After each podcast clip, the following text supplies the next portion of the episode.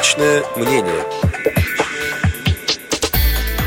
7 июня в Государственной Думе Российской Федерации прошел правительственный час с участием министра экономического развития Максима Орешкина. Среди прочих, министру был вновь задан вопрос о возобновлении индексации пенсии работающим пенсионерам и инвалидам.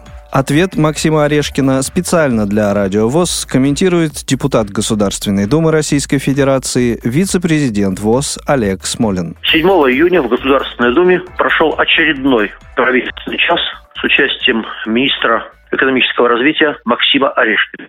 Понятно, что, согласно мнению министерства, жизнь у нас налаживает.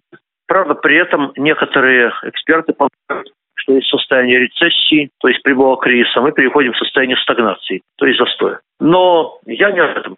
Мне дали возможность задать вопрос от фракции Максиму Орешкину, и я решил продолжать бить в одну точку. Это точка возобновления индексации пенсий работающим пенсионерам и инвалидам. Я напомнил Максиму Орешкину о том, что 19 апреля мы задавали этот вопрос председателю правительства Дмитрию Медведеву, о том, что Дмитрий Анатольевич в начале мая дал специальное поручение Пенсионному фонду и трем министерствам, включая Минэкономразвития, о том, что срок исполнения поручения закончился 24 мая, и спросил, соответственно, как исполнено поручение и какова будет позиция министерства, которое возглавляет господин Орешкин.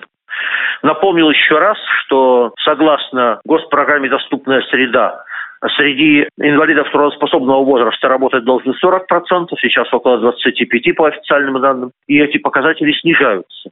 Напомнил о том, что пенсионный фонд не только выигрывает, но и теряет, отказывая в индексации пенсии работающим, потому что люди просто уходят с работы или работают без трудовых книжек. Ответ Максима Орешкина меня отчасти удивил. Он сказал, что правительство видит ключевое направление повышения уровня жизни в том, чтобы поднимать минимальный размер оплаты труда до прожиточного минимума. Напомню, что сейчас этот минимальный размер составляет 7500, с 1 июля должен быть 7800. Прожиточный минимум у нас э, за последние два года дважды снижался, несмотря на рост цен. И у трудоспособного населения в среднем он составляет немногим более 10 тысяч рублей. Я не думаю, что если мы поднимем минимальную заработную плату до 10 тысяч рублей, проблема снимется. Все равно, если разница в пенсиях работающих и неработающих будет значительной, она будет только увеличиваться, если не возобновить индексацию. Люди с работы будут уходить.